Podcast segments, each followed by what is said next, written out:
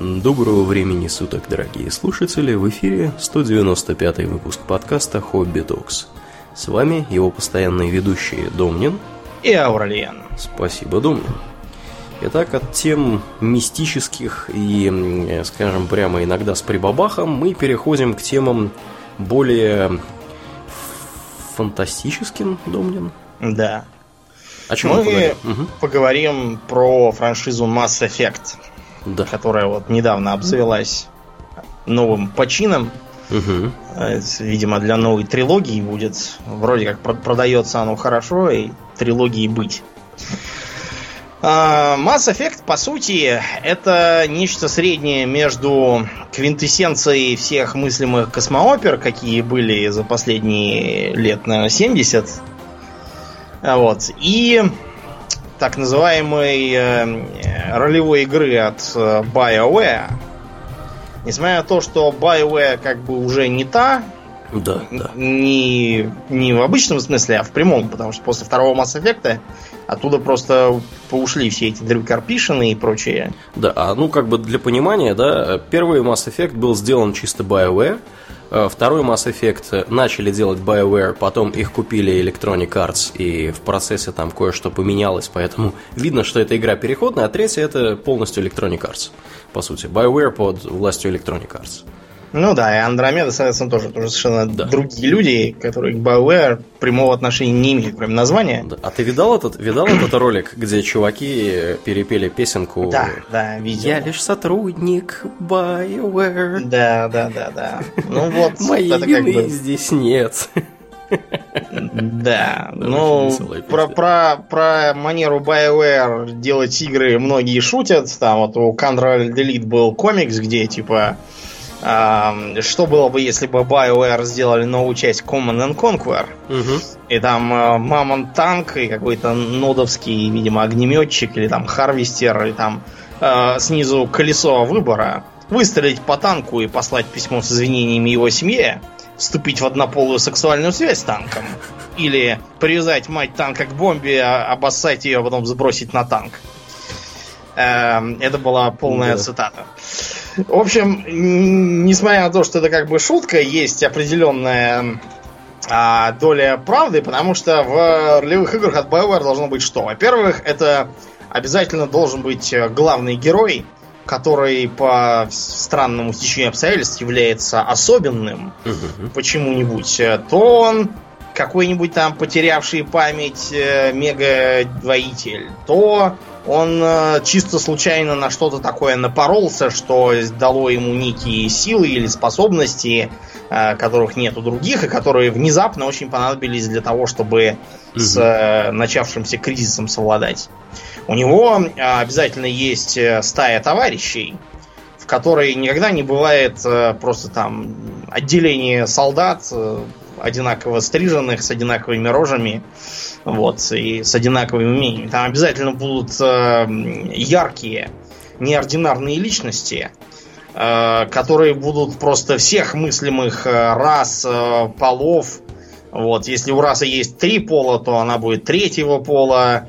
Вот, все они будут иметь э, непростую историю, э, сложное детство, деревянные игрушки. Прибитые к полу. Да, спаливших в родную хату врагов, э, всяких там матерей отцов, которые с ними поссорились, вот, потерянную любовь. Э, короче, что там только нету. Там сумасшедший дом постоянно из этой э, команды выходит. И со всеми из них надо, надо обязательно построить э, дружбу. Вот, и тогда у вас с ними будет все круто, и с некоторыми можно будет даже закрутить романтику. Вот. В общем, ну вот примерно как-то так оно идет. Кроме того, сюжет часто упирается в то, что нужно э, в прямой или завуалированной форме собрать 5 э, каких-нибудь кусков артефакта, или посетить 5 фрагментов э, карты, или еще там что-то такое вот собрать. А обычно нужно в произвольном порядке бегать по местам и собирать там что-то конкретное, из-за чего потом будет последняя битва. Угу. Вот. И вот так это идет еще со времен Baldur's Gate. Да ладно. Что... У, слушай, и правда, да. ты прав. Угу. Потому что вот чисто для... я то, что сам помню, в Baldur's Gate за вторым номером там э, было три варианта романсабельных э, эльфиек. Одна вся такая слюнявая и истеричная э, Авариэль, то есть крылатая эльфийка, только без крыльев. Угу. А вторая такая вся э, добрая, понимающая и сдержанная друидка, а третья такая э, жестокая э, и злобная темная эльфийка Дроу Викония, с которой, чтобы там что-то было, тоже надо постоянно всем хамить. Всех мочить. Да, всех мочить и так далее. Ну вот при, приблизительно вот такие вот типажи, они как-то у них кочуют из одной э, игры в другую. Э, это может быть хоть по Звездным войнам, хоть по драконовым подземельям Neverwinter, хоть э, по псевдо-китайской мифологии. У них была такая нефритовая империя, Jade Empire. Mm-hmm. Вот, хоть по собственным э, э, чему-то вроде гибрида Warhammer Fantasy и вот как раз драконов и подземелий, как это с Dragon Age первым. Mm-hmm. Или вот, да, с космической космооперой такой. Вообще, Аурлиан, что это за странное такое слово космоопера? Космоопера это жанр такой солидной космической фантастики. Как я ну, это я, понимаю. я бы сказал, что он такой не столько солидный, сколько не очень солидный. Не очень что, солидный. Окей. Да, есть твердая научная фантастика, которая и мало, и которая вся такая там. Ах, все да, там да, реалистично, да. все да. там всякие гравитации вот это все тут туда они стремятся. Есть э, научная фантастика менее твердая, это всякими там допущениями и упрощениями. А есть просто такое фэнтези, только чтобы космос, там корабли, планеты. Пиу-пиу, вот, световые да, мечи. Световые мечи, там бластеры стреляют, э, в космосе взрывы. Угу. Обязательно, чтобы была пустынная планета с большими червями.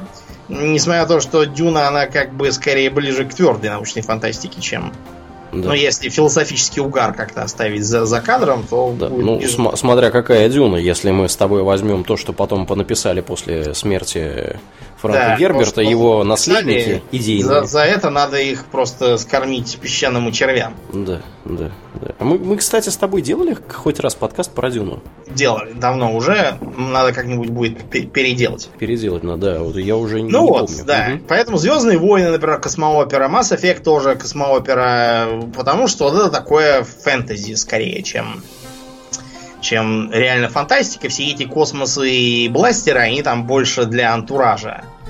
С другой стороны, если мы так посмотрим, фэнтези тоже все эти э, доспехи и мечи тоже для антуража, потому что сплошь и рядом главный герой ходит в меховых трусах, угу. и что-то ничего с ним не случается, а уж как чтобы кто-то ходил в шлеме, это фэнтези вообще дело невиданное.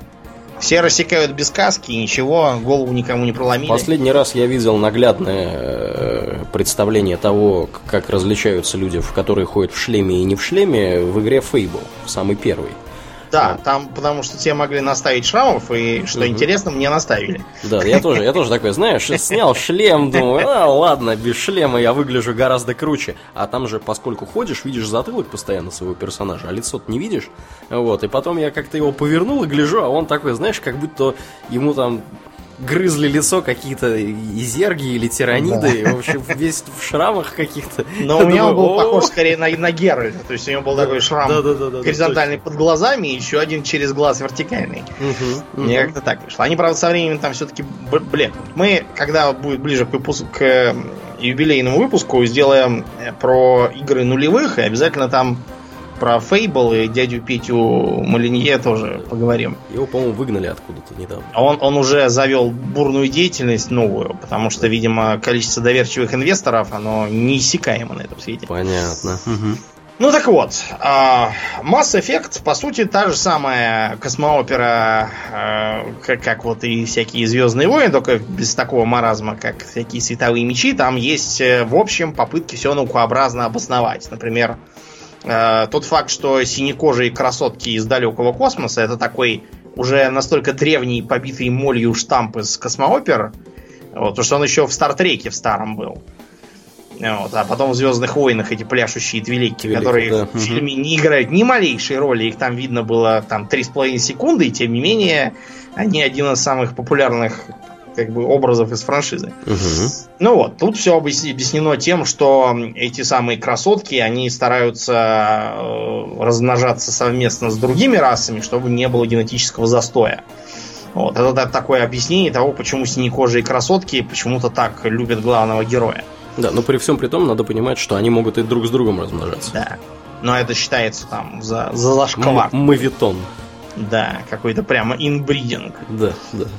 Да, есть там и э, такие, знаете, большеглазые, э, худощавые человечки, которые что-то все химичат, мудрят, э, бегают. Вот такие, как бы сектоиды, только все-таки более развитые. Ну и комический элемент тоже они отображают. Есть и гордые воинственные расы, как такая типа самурайская и типа орки. Мгм. То есть, соответственно, туриане и кроганы. В общем, ну и зерги свои тоже есть, ракни. Их, правда, там особо не видать до третьей части, условно. Да.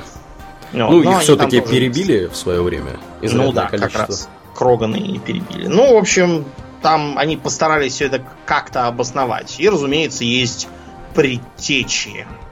Чуть ли не каждая какая-нибудь космоопера обязательно должна быть там какая-нибудь древняя погибшая цивилизация, которые чего-то там понаоткрывали, а потом неизвестно почему вымерли. Это понятно, почему в космооперах есть, потому что, во-первых, это позволяет э, не думать о том, откуда на пустынной планете вдруг взялись какие-то руины, куда надо лезть и что-то там искать. Мгм. Во-вторых, не надо объяснять, откуда все вдруг понаоткрывали бластеров и световых мечей, а это все у предтеч было. Все вопросы к ним. Ну и, наконец, э, обязательно это загадка. Что же случилось с предтечами?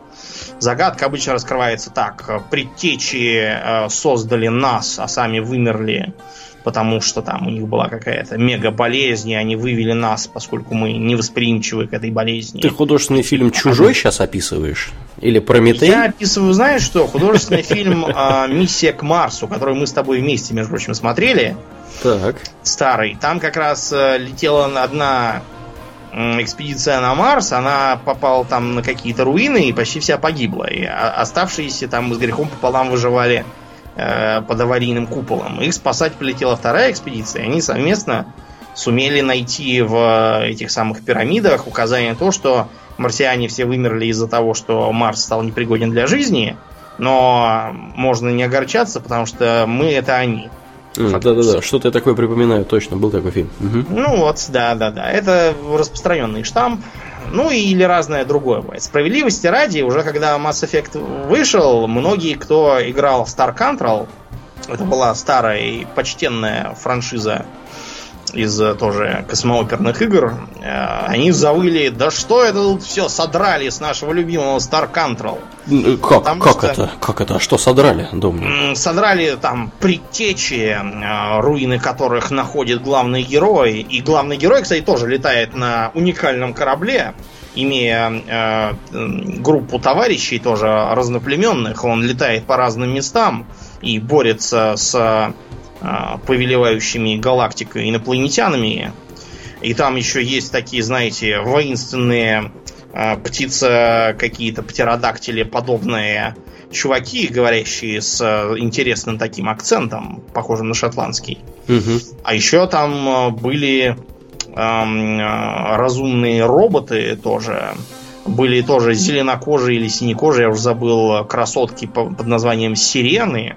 И с одной из них главный герой там, конечно, закрутил роман. Ну, вы поняли. Короче, поскольку Star Control сам был своего рода пародией на космооперу, то, в общем-то, все, что можно сделать в космоопере, будет похоже на Star Control. Тут, к сожалению, ничего не поделать, или, к счастью, ничего не поделать.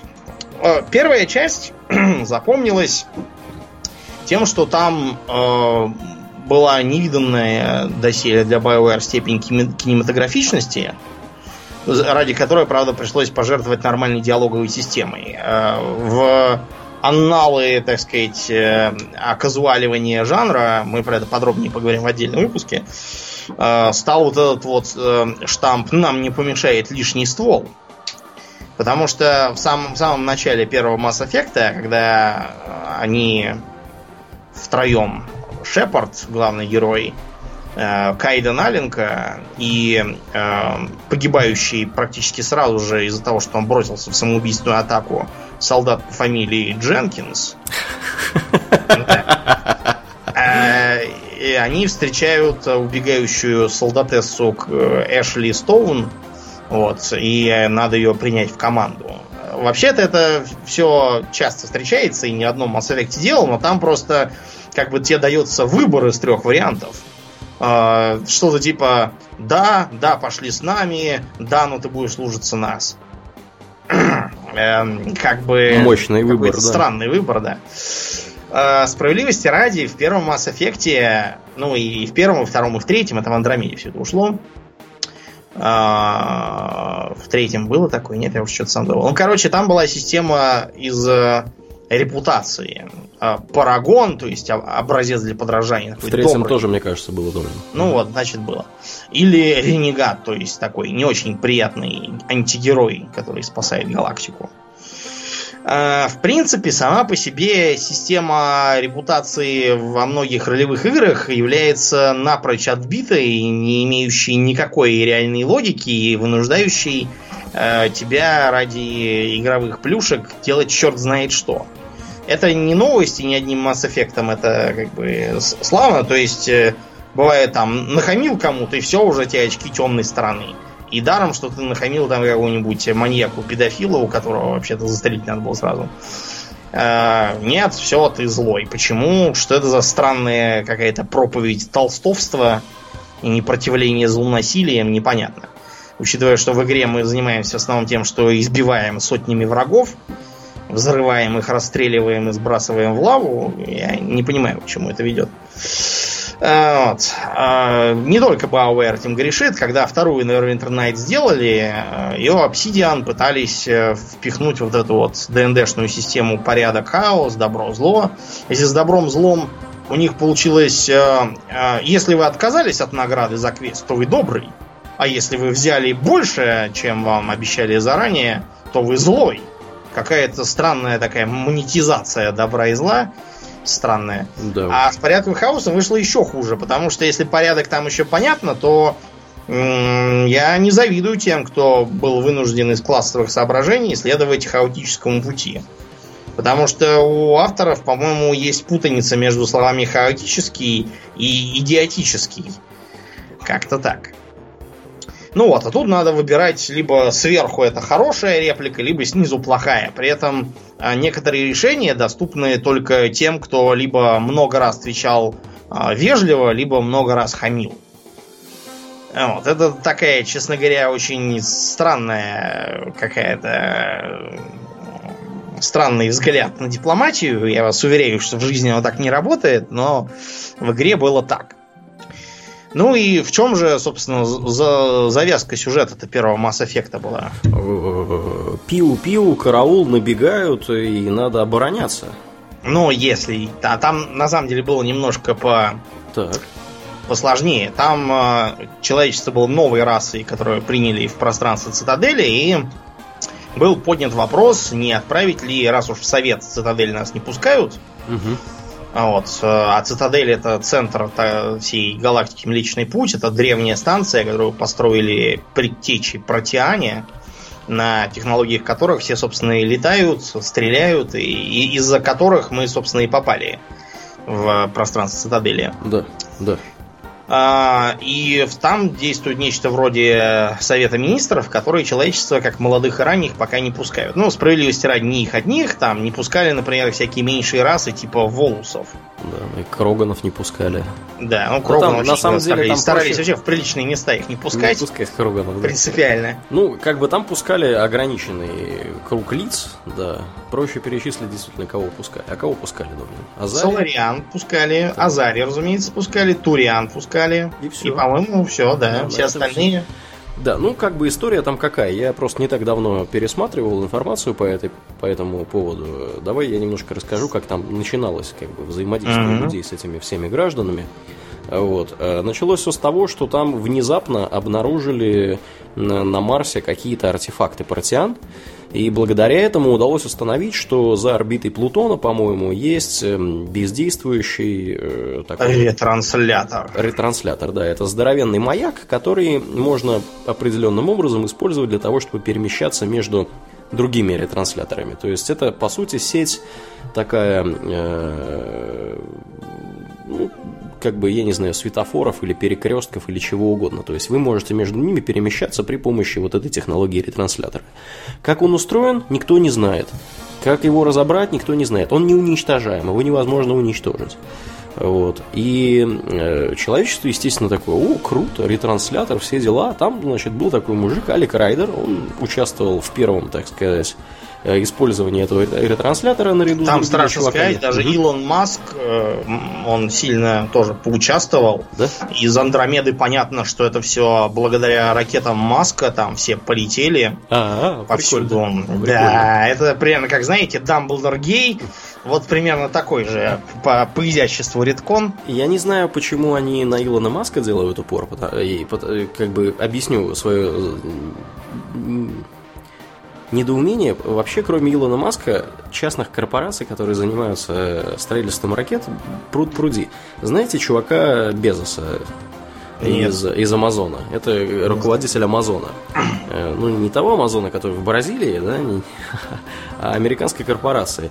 Так вот, э, у него есть Blue Origin, компания, которая тоже занимается строительством ракеты, делает все примерно то же самое, что делает SpaceX Маск. Ну, просто он как бы не, не, не орет про это, да, не имеет убытков, не присосался к государственным контрактам. Не, у него, кстати, государственные контракты, по-моему, тоже какие-то есть. Ну, видимо, не такие и, хорошие. Да, этих корпораций на самом деле больше даже. И э, просто Маск наиболее известен и у него такой вот имидж э, крутого чувака да. и даже даже миссионера, жел... да, железного человека, да, из э, у которого одни фильмов. убытки. Его во многом писали Роберт Дауни младший, и, собственно, общался с Маском, чтобы сделать персонажа похожим чем-то на Маска. Ну, в общем, когда все это развалится, наши потомки будут смотреть фильмы да. с Железным Человеком и думаем, господи, как же это все смешно было. Да, ну и вот, э, собственно, человечество стало путешествовать, а как бы был нюанс. Э, все цивилизованные расы, они, вообще говоря, имели запрет на активацию этих самых ретрансляторов, потому что можно было, у них, собственно, с Рахни, по-моему, так получилось, да, Угу. Я вот не очень уверен. Когда попал. включили, а да, там не включили, да, оттуда поперли эти твари и, собственно, с ними долго-долго боролись, и в результате потом приняли постановление вот, э, на тему того, что, ребята, ретрансляторы неизвестно куда не включаем. Пользуемся только теми, которые достоверно известно, куда они ведут. То есть... Мне интересно, а как узнать достоверно, куда они ведут? Надо, наверное, слетать и посмотреть, куда они ведут. Да, да, да. Ну, то есть, я так понимаю, что они просто хотели э, запретить людям использовать, ну, не людям, а всем. Вообще, да. да. Вообще, использовать ретрансляторы, для которых непонятно, куда они ведут, то есть, достоверно неизвестно. То есть, летайте в пределах того, что уже известно. Меняйтесь там звездными картами, все такое. Вот. Ну и люди, значит, э, прыгнули и на, обнаружили турианцев. И у них там произошла какая-то такой пограничный инцидент – вот, э, недопонимание, я сейчас не очень помню, что там конкретно было, но, в общем, факт. Война первого контакта, когда да. прилетевший флот людей увидел базировавшийся там же флот Туриан, все перепугались, решили, что это налетает страшная космическая орда. Да, там причем начали был, стреляться. Причем был, как бы ситуация была такая, что туриане, они выполняли инструкции, собственно, вот этого вот по пресечению, по пресечению да, да. использования этих маяков, они, собственно, стали об, обстреливать людей. Люди такие, вот, так сказать, за да. F, и стали стрелять в ответ. Ну, в общем, там была небольшая война, и э, она быстро закончилась. По-моему, там вообще то ли один корабль был уничтожен, то ли что-то. В общем, фактически не очень большое количество людей погибло. Вот, и э, в конечном итоге как бы люди вот обнаружили инопланетян таким вот образом, и начинается сюжет игры с того, что, собственно, э, вот этот тот самый, э, как его, господи, зовут-то, я забыл уже. Кто? Шепард. Шепард. Шепард, да. Да, Шепард оказывается прикомандирован к этой самой цитадели, и там начинают развиваться события. Да, его как раз порекомендовали, учитывая то, что нас не берут в совет, так хотя бы пусть возьмут нас в местную службу безопасности. Да, да, Так называемых спектров, да. в которых пока что людей нет. Ну и вот э, Шепарда, как наиболее знатного военного такого, Да. хотят туда отправить. Мне просто сложилось впечатление, что туда отправляли скорее в виде такого свадебного генерала, с учетом, что он просто будет э, симпатично выглядеть и э, Хорошую репутацию, да, да, репутацию людям, да, ничего делать он там реально не будет. Но вышло все не так, поскольку э, Шепард отправился на свою первую же миссию на человеческую колонию Иден Прайм. Мгм. Там раскопали как раз протеанский артефакт. Вот, и надо было его доставить на цитадель для изучения. А для того, того, чтобы посмотреть, как справится Шепард, туда ему придали одного из спектров Туриан. А, Как назло, оказывается, что колония атакована гетами, то есть разумными роботами, которых создала одна из разумных рас, Мгм. а, каварианцы. Они их э, создали, после чего сами испугались того, что получилась разумная жизнь.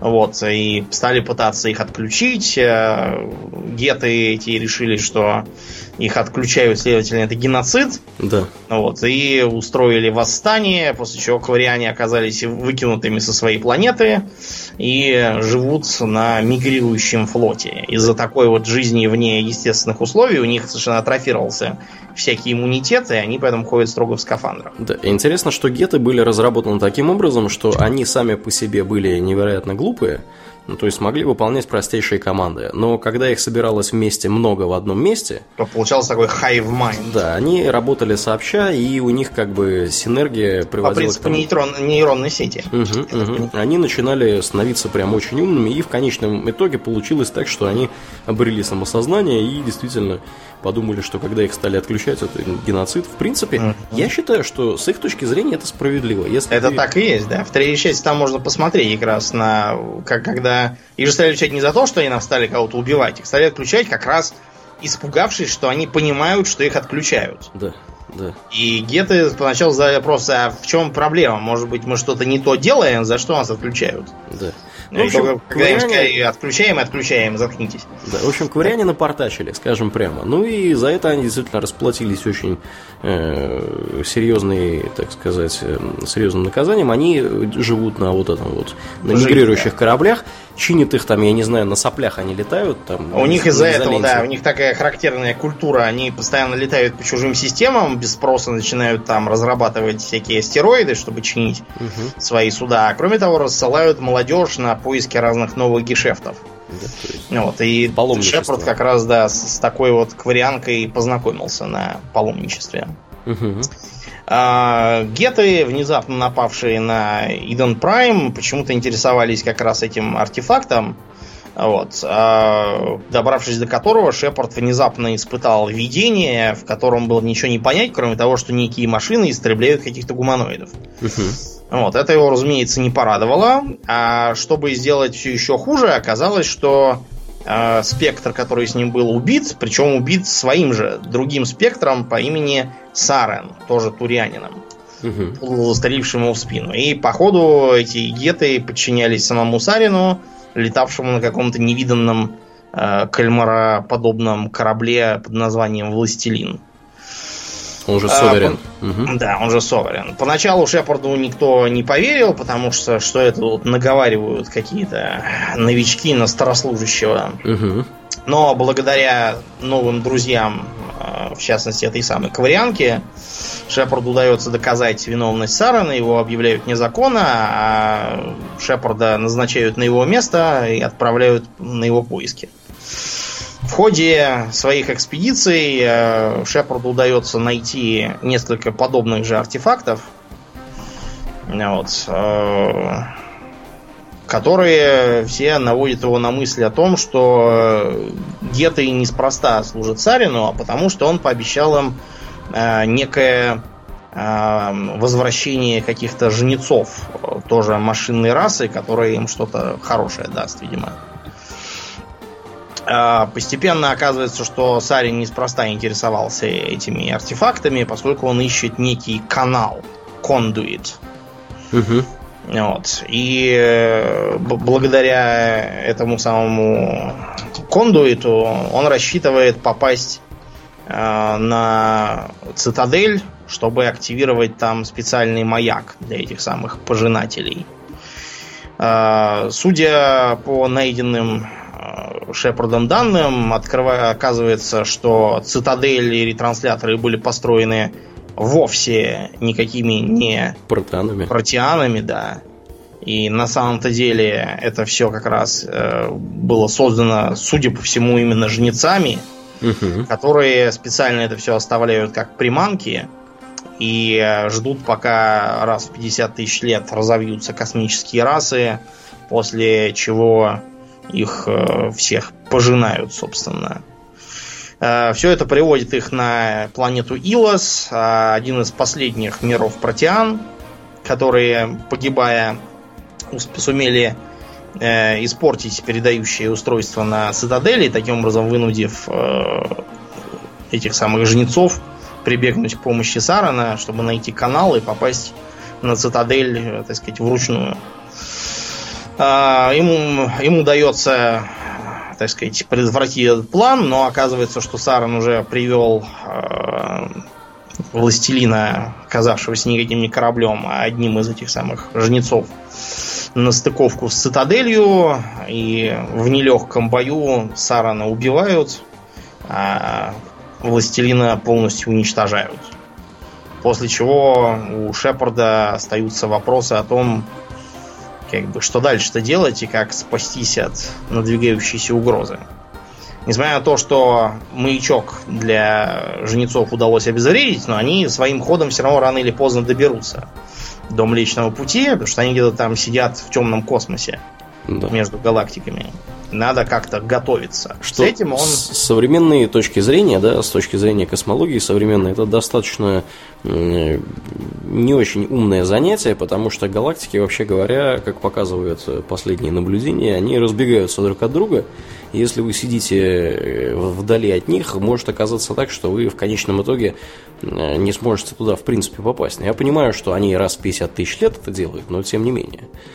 Вот. Если кто-то вдруг не в курсе, через много миллиардов лет э, мы не сможем видеть большую часть э, галактик, которые находят, звезд, которые находятся. Через много миллиардов лет нам будет глубоко безразлично, можем ли мы видеть или не Я можем. Гипотетически говорю. Нас да. самих уже давно не будет. А если будет, то мы как-нибудь уж увидим все, что нам надо. Да. Ну, тем не менее, да, эти твари сидят вот где-то за пределами э, галактики и, собственно, периодически набегают. Вот, у них да. там, видимо, свои эти ретрансляторы установлены и все такое. Наверное. Ну и, в общем, Шепард после победы выступил с своими предложениями по э, ликвидации этой угрозы. И что ему ответили? Зря волнуетесь, батенька. Да, что это все какая-то чепуха. Ну, мало ли, что там Сарен. Сарен просто был помешавшийся и э, пошедший по преступному пути, а этот его самый властелин никакой не древний разумный робот, что вы несете. Да. Вот, и такого не может быть, потому что такого не может быть никогда. Э, к тому же весь этот самый ваш властелин почему-то уничтожился без всякого следа, ничего доказать и подтвердить нельзя, так что давайте-ка вы возвращайтесь к своим обязанностям, вас э, ждут великие дела.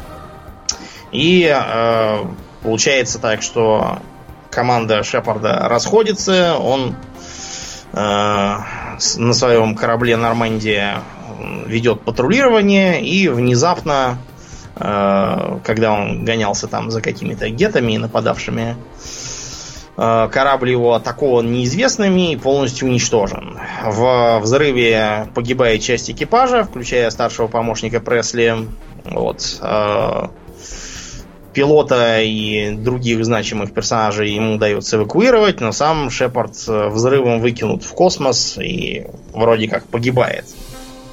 Тем не менее, через два года Шепард внезапно просыпается в больнице, и оказывается, что его буквально в смысле собрали по частям и оживили. Все это, конечно, довольно да, довольно попахивает сомнительное, да, да, в стиле сюжетных э, перипетий э, Чужого 4. Как-то так, да. Ты в курсе, кстати, что «Чужой 4» был, вообще-то говоря, снят по сценарию, который сделали для пародии на «Чужого». М-м. Да, поэтому он такой странный. А, больница это непростая, то есть не районная больница, а кому принадлежала база эта медицинская? А кому, напомни? Принадлежала организации Цербер, с которой О, Шепарду точно. уже удавалось мельком переедаться в первой части, потому что Цербер это организация экстремистская. Это такая человеческая милитаристская организация, которая действует по принципу э, наших людей обижают, везде видит происки пришельцев, а вот, считает, что нас зажимают и не дают нам развиваться, что э, если в кране нет воды, то ее выпили турианцы и все такое. Ну, в общем, такая полуфашистская организация, возглавляемая малоприятным и загадочным мужиком по имени Призрак, который все время сидит и смолит сигарету в пиджаке. Мгм. Видимо, отсылка ко всяким курильщикам там из секретных материалов и всякого такого. Оказывается, что призрак воскресил Шепарда вовсе не из большой любви к нему, а потому что их очень волнует э, серия атак на человеческие колонии по краям изученного космоса, которые никто не хочет расследовать. Цербер, разумеется, во всем заподозрил э, сперва козни злобных инопланетян.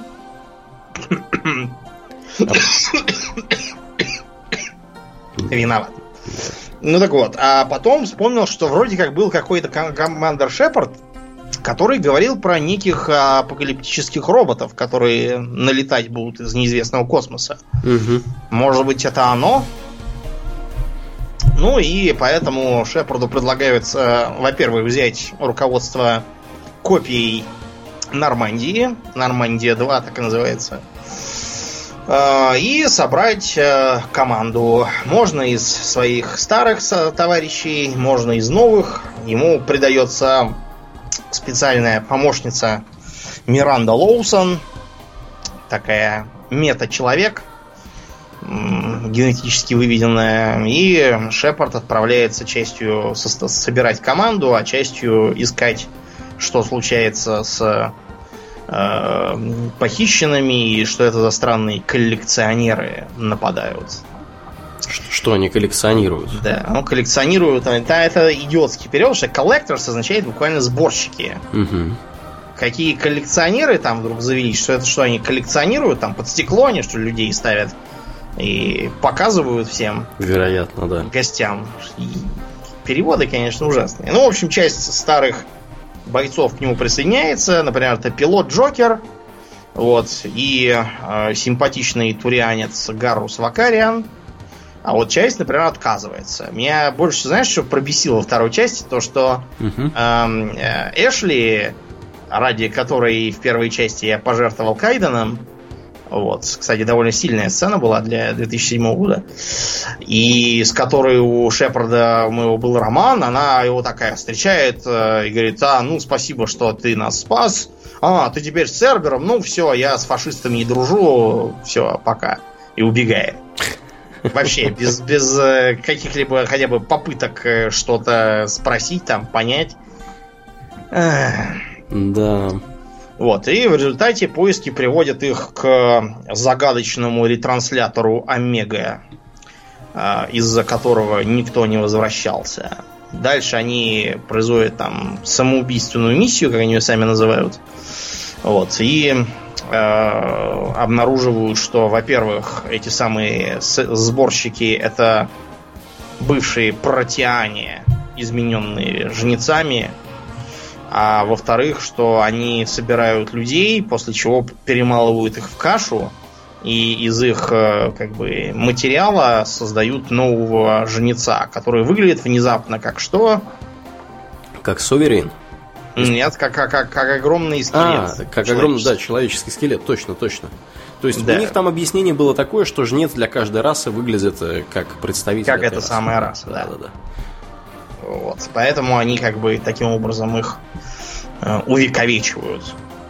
После этого вторая часть завершается тем, что в одном из аддонов э, Шепарду нужно было предотвратить пришествие жнецов. Ну, не предотвратить, а его замедлить просто. И сделано это очень просто, уничтожив одну из батарианских колоний. Э, обрушив, по-моему, на нее то ли транслятор, то ли еще что-то, короче, размазав ее всего. За это Шепард, разумеется, по прибытии домой отправился под трибунал, где ему сказали, мало того, что вы всех заморочили своими этими выданными жнецами, так вы еще теперь колонии взялись уничтожать.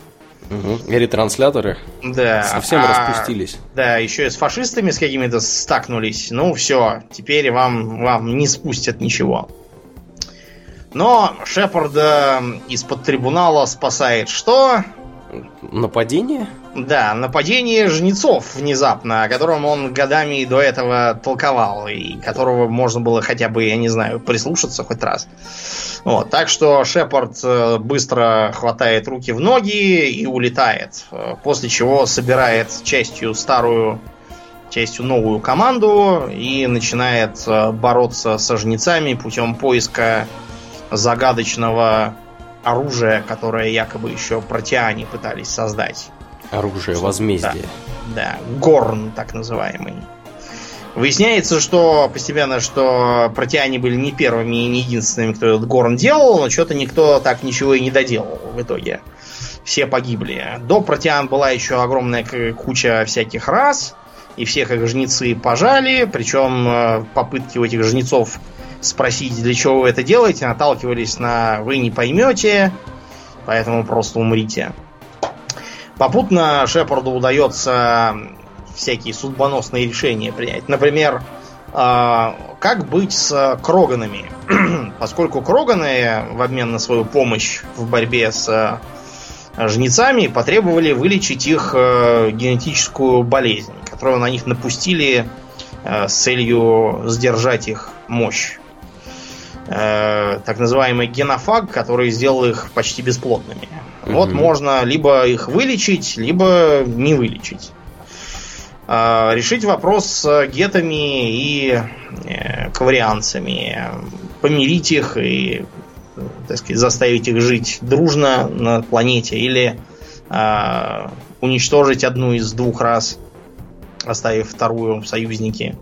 Такие вот решения. Что интересно, третья часть очень э, сильно нашпигована всякими взаимосвязями с предыдущими чертями. Э, извините, частями. Что-то я. Например, вот эта вот проблема с э, кварианцами, да, вообще без бутылки водки не разберешься. Мне, например, пришлось второй раз все это перепроходить, сделав себе нормальный сейф э, сразу из первой и из второй частей, чтобы там было сочетание именно такое, какое нужно, а иначе ничего не получалось.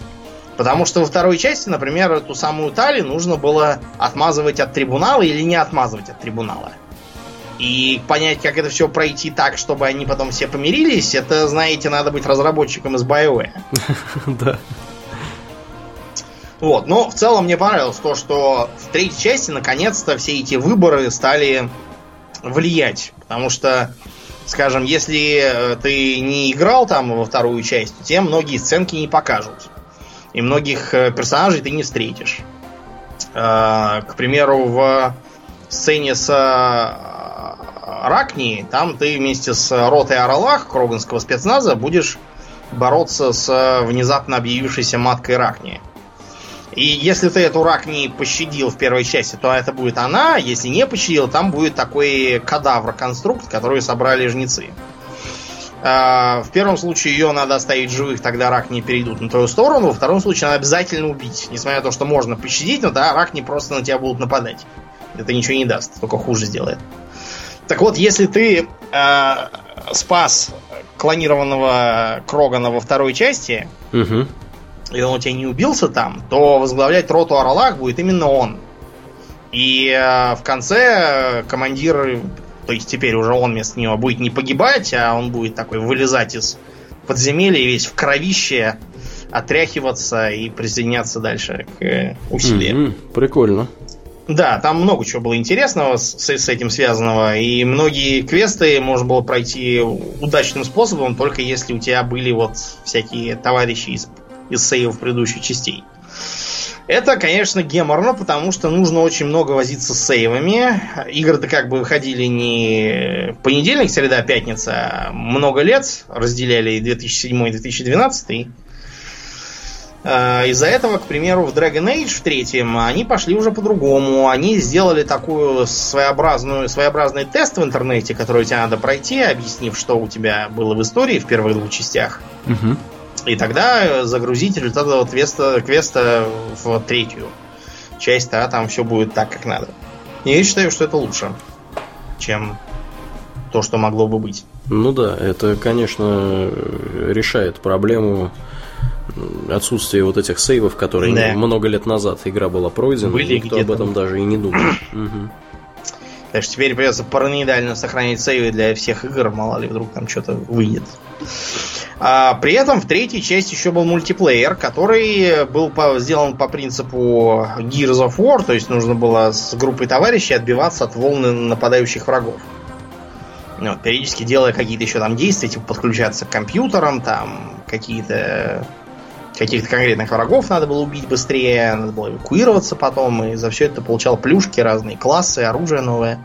Угу. И все это еще и влияло на исход э, сюжета, потому что если ты хорошо играл в мультиплеер, то у тебя удваивались результаты твоих усилий, так сказать, по э, борьбе с жнецами, и должен был быть лучший финал. А вот финал как раз очень здорово многих пробесил. Да. Потому что они его доделать не успевали его просто катастрофически. Из-за этого там мало того, что получался какой-то невнятный выбор из трех каких-то цветов, а после чего, вот я, например, выбрал цвет слияния а, органиков с а, механиками, и у меня все выглядело как летящие непонятно куда на Нормандии Джокер и это его э, киборгша и которые прилетают на какую-то планету и там прыгают по травке и смеются. После этого мне показывали картинку, которая, блин, по-моему, там в Гугле, если вбить там Луна и дерево, там первое, первое, что показывает, эту картинку. Значит, а BioWare взяли эту картинку из Гугла, и на ее фоне, типа, дедушка рассказывает внуку, что вот, типа, был такой командор Шепард, и вот так вот все было круто. Что это за чушь? Какой дедушка? Какой внук? Какая травка, как, какое прыгание по траве, где объяснение, какие были последствия для всего, ведь это же как бы... Более того, я тебе скажу, я все три концовки попробовал, потому что я, я сохранился перед этим, и мне было интересно э, в тот момент еще. Вот. И... как бы они все заканчиваются. Анимация там примерно одна и та же, там различаются только цвета у этих э, искр, Понятно. которые летят. То есть тоже летят и тоже да? прыгают по травке? Да, да, то есть, ну, ну там как бы незначительные изменения, ну и та, тот же самый дедушка. В общем, все ровно то же самое. И люди в интернетах э, просто, просто негодовали. Угорись, да, вот ужасно это было. То есть я даже не помню, когда когда и игра что-то такое вот умудрялась в конце учудить, чтобы все просто э, выли. Мы как бы с вами привыкли к тому, что э, бывает, э, допустим, сериал смотрел, смотрел, а кончается все каким-то пшиком. Угу. Э, потому что просто там рейтинги падают, денег нет, все быстрее там все э, обрубаем, и жили они долго и счастливо. И то, что они как бы там до этого эпические битвы какие-то затевали, оно куда-то сразу делось. Все персонажи куда-то подевались, все э, проблемы решены какими-то загадочными благодетелями, непонятно на каком основании сюжетные линии повисли, персонажи неизвестно куда пропадали, вот как-то так. А вот чтобы в играх такое было, ну, то есть бывало так, что сама игра получилась отстоем из-за того, что не хватало времени на, на допилку, а тут вот почему-то именно конец э, не сумели нормально сделать. Было нечто подобное, например, в третьем Fallout. Потому что там как бы надо было либо э, идти самому в камеру, где радиация, поправить фильтр для воды и умереть, либо послать туда положительную героиню из Братства Стали, и тогда она погибнет. То, что, я не знаю, можно было... У меня с собой просто был супермутант, который уже до этого по сюжету показывал, что он не боится радиации.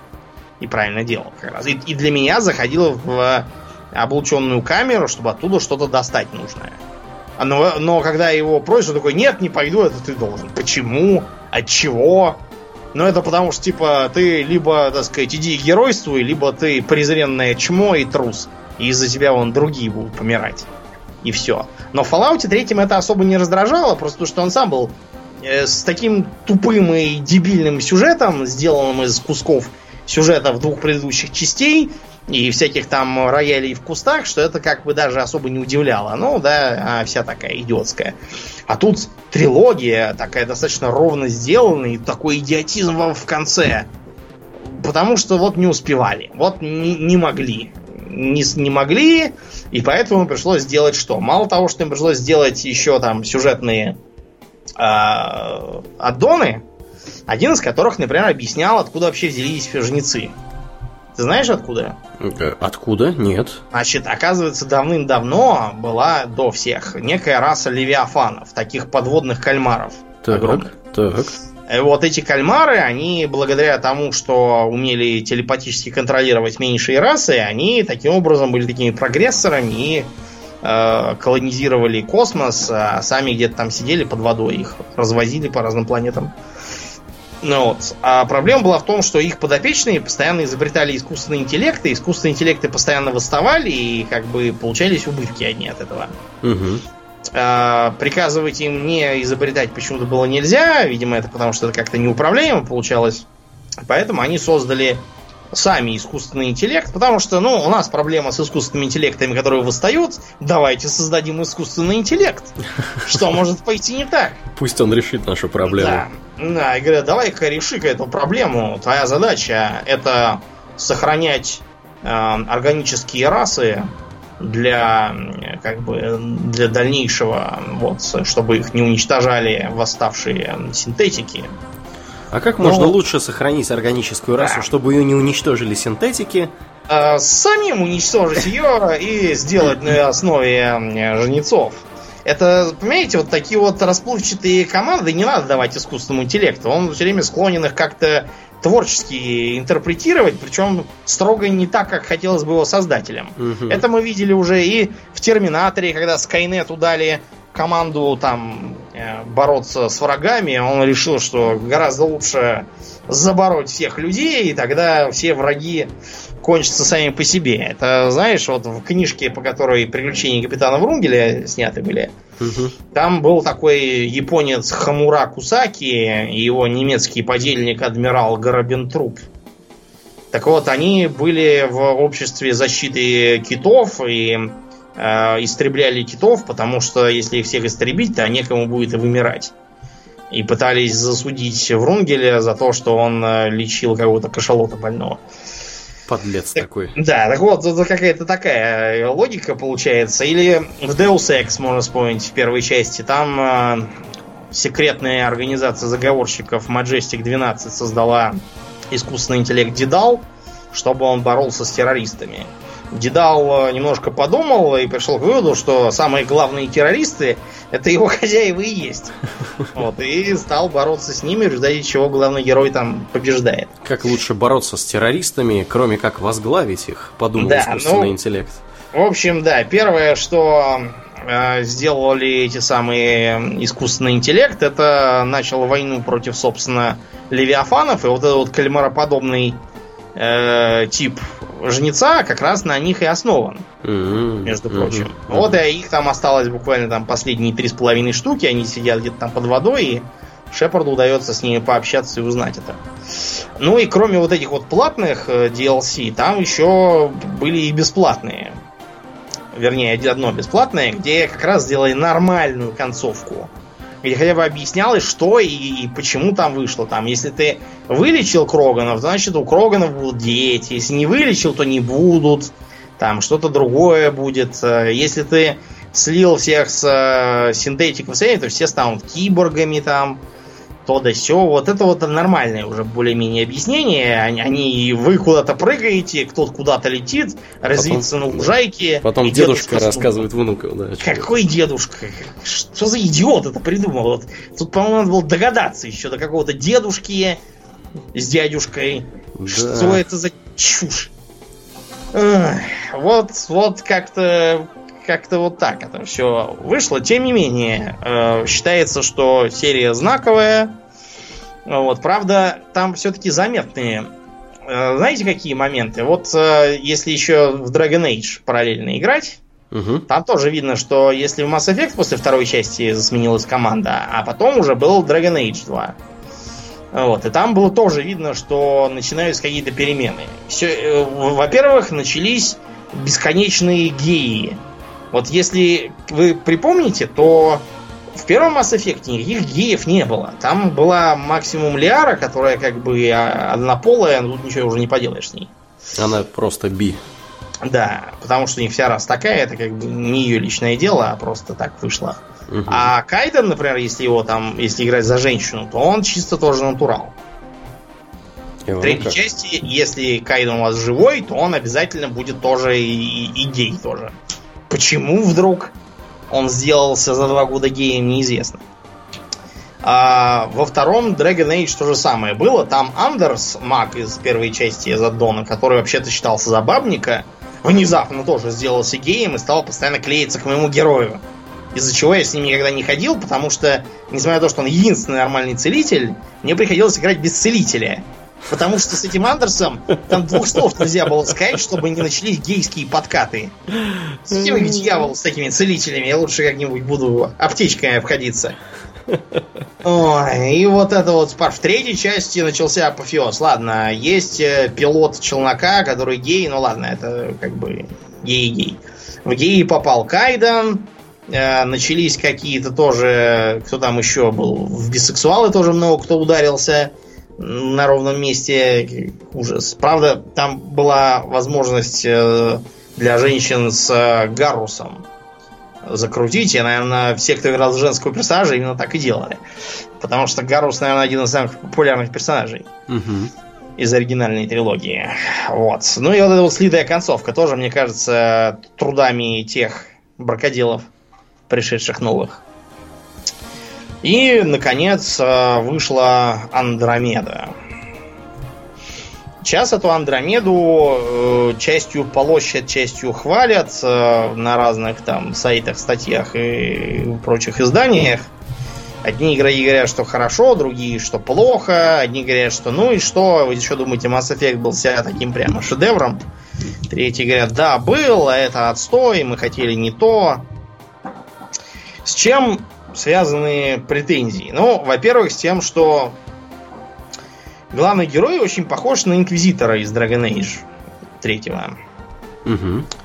Потому что Инквизитор тоже был, ну, просто паренек, который там в силу гибели важного лица, которое должно было всех там направлять и руководить, он обзавелся светящейся хренью в руке, которая помогает э, преодолевать там кризисы, без которой мы все умрем. Ну и тут тоже э, главный герой получает э, светящуюся хрень в руке, которая помогает ему делать то, без чего мы все умрем. Вот, и тоже погибает тот, кто должен был вместо него всех мирить, и вот приходится ему это делать. А, идея с сестрой, которая была во второй части Dragon Age, давайте вместо того, чтобы сделать канонического персонажа мужского там пола, э, все завоют, что такое, хотим женского пола. Особенно это в первой части Mass Effect было, потому что если мужскую рожу рисовали с голландского какого-то манекенщика, угу. женскую делали просто в редакторе, а получилось довольно корявый. Поэтому к третьей части пришлось срочно тоже какую-то манекенщицу найти и с нее все срисовать. Сделав там из нее какую-то рыжую бестию. Ну вот, а тут как в Dragon Age во втором было решено сделать типа брата и сестру. И э, чтобы, если ты играешь за мужика, то за брата, и за женщину, то за сестру. Чтобы второй главный герой потенциально не мотался под ногами, его принудительно помещают в изоляцию. В Dragon Age его тут же сажали в магическую кутузку, потому что он обязательно или она был магом, даже если ты сам маг, поэтому за ним приходили храмовники и забирали в общежитие магическое, откуда не выпускают. При этом то, что сам главный герой там тоже мог быть магом, а, каждый день ходить по этим же трем улицам и устраивать там огненный дождь и масштабные магические зарубы, это что-то никто в упор не видел. Все видели только эту его сестру там или брата. Ну вот, а здесь брата и сестру садят в кому, и просыпается он, она только в самом конце. А до этого только лежит и ничего не делает. Есть претензии к тому, что с планетами не очень старались дизайнеры. Потому что что есть? Пустынная планета. Еще одна пустынная планета. Третья пустынная планета. Нет, э, нет, к счастью, не третья пустынная планета. Э, заснеженная планета, очень похожая на Ход из э, этого самого Угу. Из Звездных войн. И планета, которая просто один в один Пандора из э, Аватара. С буйной растительностью, какими-то немыслимыми зверьми, какими-то пропастями, горами, всем всем таким. Э, Это многим не понравилось. Многим не понравилось то, что прилетаешь, а там тебя встречают э, некие злобные орки, Угу. Которые внезапно зовутся кетты. То есть они даже как-то гетты, кетты одно и то же. Почему кетты? На каком основании их назвали кеттами, непонятно. Просто, просто вот так вот, потому что потому. Почему-то их обозвали. Э, тоже есть э, э, некий злобный предводитель этих кеттов, который э, говорит таким каким-то глубоким голосом пафосно-злодейские речи, типа там вы все будете уничтожены, а мы вознесемся. Муа-ха-ха-ха-ха. Довольно пошло выглядит, конечно. А, Есть... э, Что еще? Э, Ну, многие ругали, например, вот эту вот э, идею с тем, что они ищут некое таинственное, таинственную машину предтечь, вот, чтобы чего-то там сделать, и в конце оказывается, что эта машина вовсе не для того, а находят они в итоге внезапно сферу Дайсона. Вот это поворот. Да, ну, в, се- в серии Дайсона они будут жить долго и счастливо, я надеюсь. Вот, она вместо цитадели. Потому что до этого вместо цитадели была у них станция какая-то там Nexus, которая должна была объединять ковчеги. Угу. А, Потом там, ну, они полетели как бы в чужую галактику, там все должно быть новое, а оно как бы не новое, а все то же самое. То есть они сталкиваются там с одной дружелюбной расой. С дружелюбной расой они там два, две фразы поговорили на непонятном языке, потом все сразу стали друг друга понимать. Сразу же. Угу. И все замирились сразу. Причем новая хорошая раса, она выглядит не как орки, она выглядит как такие, знаешь, э, гибриды людей с э, кроликами и котятами. Так- так- Такая милота, прям ми-ми-ми. Вот э, такое впечатление, что и нарочно такими странными сделали. Вот. Состав экипажа, он такой тоже достаточно канонический. Есть бодрая солдатка такая, причем там есть намеки, что она дочь призрака из второй части. Потому что у нее тоже фамилия Харпер, как и у него. С другой стороны, Харпер довольно распространенная фамилия, мало ли что там может быть. Но там вообще всяких э, сыновей и дочерей тьма всяких навстречал. Например, там э, можно посмотреть на видосы с папой Гаруса. Пообщаться можно с сыном Заида Масани из второй части. А, Кто там еще был из сыновей и дочерей? А, Сестра того полоумного дурака, который за Шепардом ходил хвостом. Фанател от него. Она там тоже есть.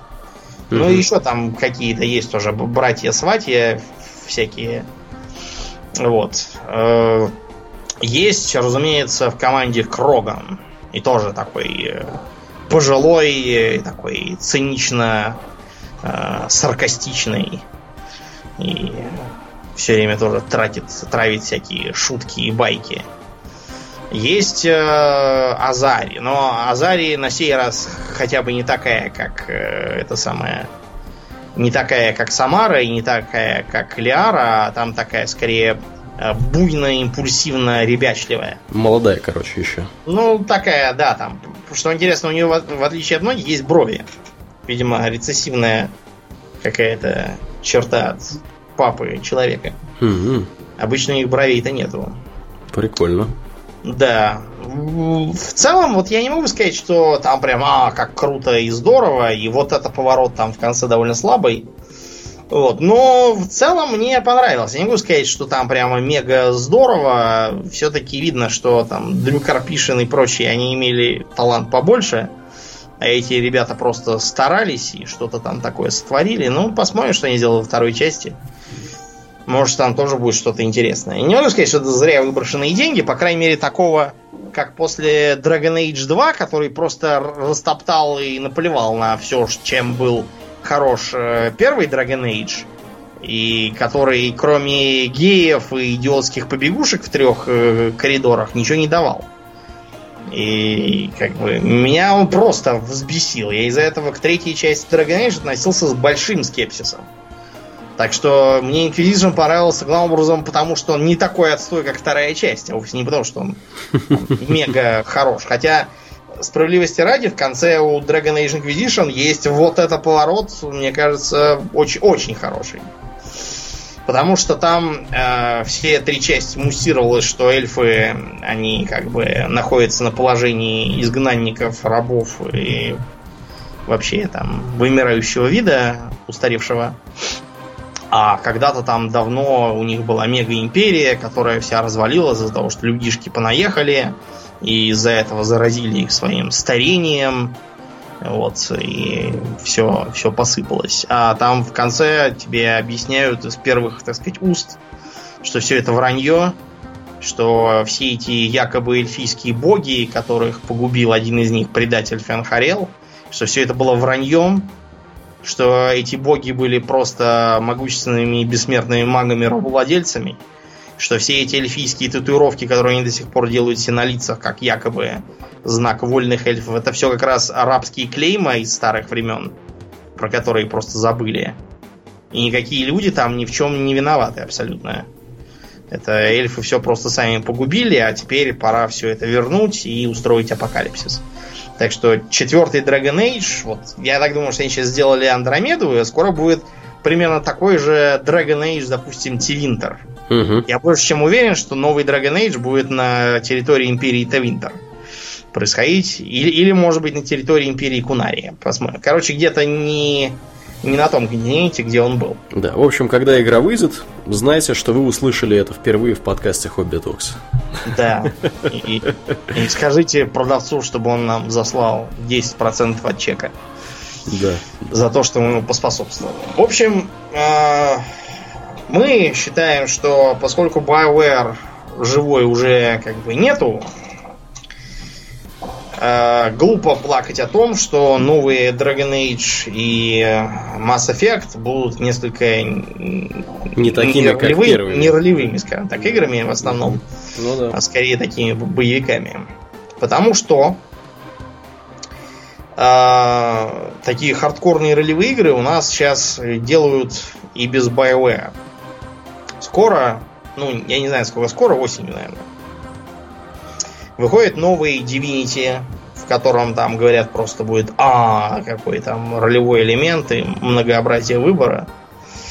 Есть у нас э, Obsidian, который до сих пор клепают всякую. Скоро будет вторая Pillars of Eternity. Я не могу сказать, что мне первая прям показалась за мега крутую игру, но она была интересной э, в своем роде. Аддон я не покупал, потому что мне казалось, что там как-то ни о чем. Вот это вот э, Тормент новая, мне кажется, очень хорошая. И правда, она такая, скорее, знаете, для тех, кто хочет странного. Как-то вот так она сделана. Там, мне кажется, немножко даже переборщили, потому что там двух шагов нельзя ступить, чтобы... Чтобы не, не вступить в странное. Да, то, то есть там прошел два шага, перед тобой девица с фиолетовыми волосами, которые постоянно заплетают и переплетают новые прически, летающие механические золотые скоробеи. Еще два шага сделал, а, перед тобой эм, какое-то непонятное существо, которое глядит на тебя одним глазом из-под капюшона и ведет странный диалог. Еще три шага и э, стоит э, неподвижно последний оставшийся какой-то киборг-завоеватель из прошлых времен. За угол завернул, там уже э, бар для телепатов, где живут строго телепатически одаренные люди, И э, а бармен при этом даже не живой, а просто как бы их галлюцинация. Какой-то цирк уродов. Ну, ты знаешь, там зато в это играть весьма интересно, прям скажем. То есть, э, с одной стороны, постоянно творится вокруг черт знает что, с другой это интересно, черт знает что. Потому что мы все знаем, что сделать какую-то невнятную чепуху без всякого смысла и интереса это нетрудно. А вот интересное, да, это требует таланта. Да. Кроме того, скоро будет Wasteland 2, в котором, вероятно, превзойдут недостатки первой части, и все будет здорово. Постримим, так что ролевые думаю. игры... М? Постримим мы это безобразие? Ну, когда выйдет, да, то постримим, конечно. Окей. Вот. Ну ладно, достаточно, я думаю, на сегодня. Да, будем закругляться. Я напоминаю, что у нас есть еще и, так сказать, организационная информация. Э, на этой неделе мы благодарим, как обычно, всех наших подписчиков на Патреоне. Особо благодарим Александра Попова, который подписался, собственно, на этой неделе. Спасибо тебе, дорогой друг. Э, я напоминаю, что вы слушали 195 выпуск подкаста «Хобби Токс». С вами были его постоянные ведущие Домнин и Ауралия. Спасибо, Домнин. Всего хорошего, друзья. Пока.